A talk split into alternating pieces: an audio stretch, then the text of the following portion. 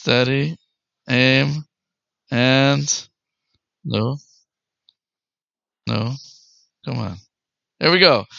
Ladies and gentlemen, we are live. Welcome to the guide to living inspired. Daily, practical, Jewish sound bites. I'm your host, Rabbi G. And we're joined here live by some amazing, inspirational future Jewish leaders who are taking time out of their busy schedule every day to learn a little bit of Torah. And you too, listeners, if you're out there, by the way, my listeners have gone way down since Passover. I don't know what happened, but I had like five this past month. Um, but anyway, let's get back in there, guys. This is important stuff. So we yesterday talked about Sefiras HaOmer, Gil, whom you missed it, the counting of the Omer. What are we counting?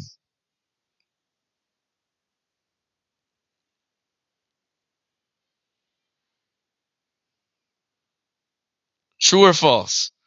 We're counting the days between Passover and Mount Sinai.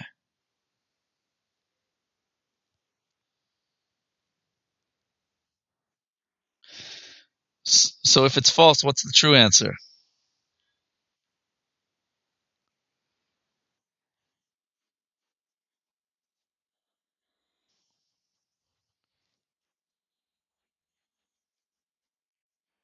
Passover is the Exodus.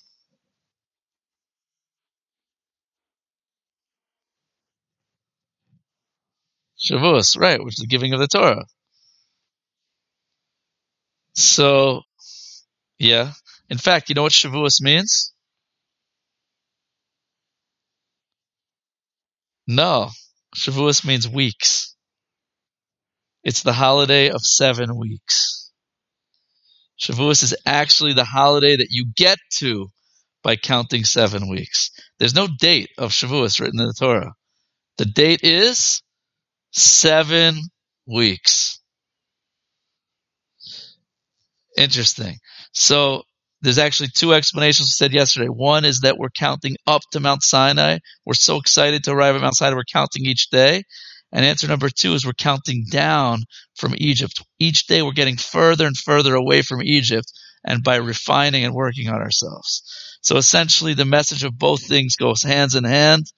We are making each day count. In our excitement to receive the Torah, we have to prepare ourselves. The way we prepare ourselves is by counting days, which helps us remember that each day is an opportunity to work on ourselves in a way that we've never been able to work on before. What?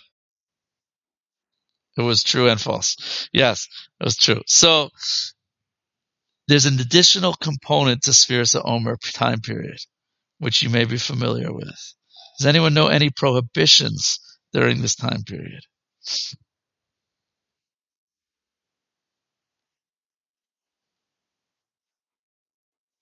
Bingo. We don't listen to music. We also do not get haircuts. And we also do not shave. People who sh- are so inclined to shave. You see a lot of very Jewish looking people in synagogue. I mean, you might have thought they looked Jewish last week, but I think they look much more Jewish this week because now they all have beards. No shaving, no buying new clothes because there's a blessing of joy that we make shehecheyanu when you buy new clothes. Some people make. Why? What does that have to do with this time period?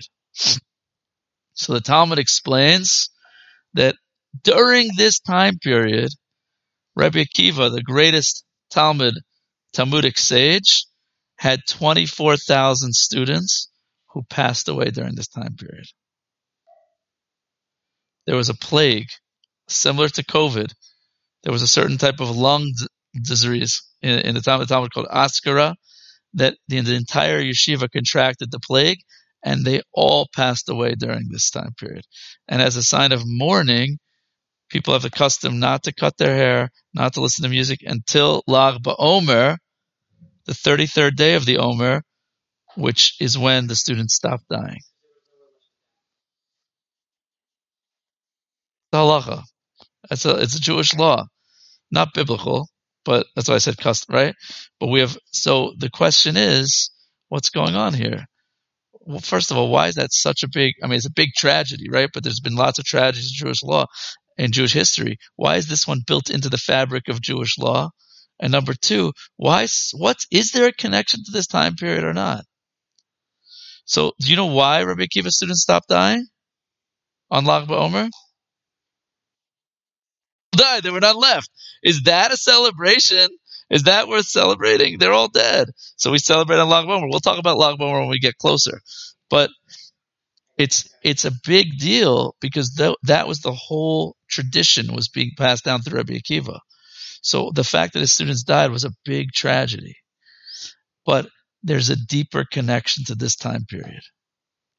According to Kabbalah, it's no coincidence that it took place now. And not only that, but according to Kabbalah, we don't stop not cutting our hair, listening to music at Lag BaOmer. In fact, we continue until Shavuos. We only cut our hair a few days before Shavuos, or or or the day before Shavuos. Why? Because according to Kabbalah, it's not that Rabbi Akiva students died now that we're mourning. The reason we're not cutting our hair and not listening to music is because this time period itself is a time of intense judgment. And that's why Rabbi Akiva students died now. Why is this a time of intense judgment? Because this is a time that we're supposed to be preparing ourselves for the giving of the Torah, like we mentioned and therefore it's a time of incredible introspection, incredible self reflection. And if a person does that in the wrong way, it's a time of negativity. So specifically, we commemorate the dying of the students, but more importantly, we commemorate the fact that this is a time not to be listening to music and partying. It's a time to be really introspecting and that specifically is the judgment of this time period, is that there's an energy of individuality, of working on ourselves. And the Talmud says the problem of Rabbi Akiva students, they were so intensely engrossed in working on themselves that they forgot about each other. And they didn't act respectively to each other. So that is the message of this time period. We're refining our personality. There are different customs of how to do that. We learn ethics of our fathers, Pirkei Avos, during this time period to try to think about ethics. We work each day on a different character trait. We, we try to learn Torah in a different way in order that we can be ready to receive the Torah, but also that we shouldn't take this individuality, this time of individual judgment, and forget about other people. That's my two cents for today. Any questions?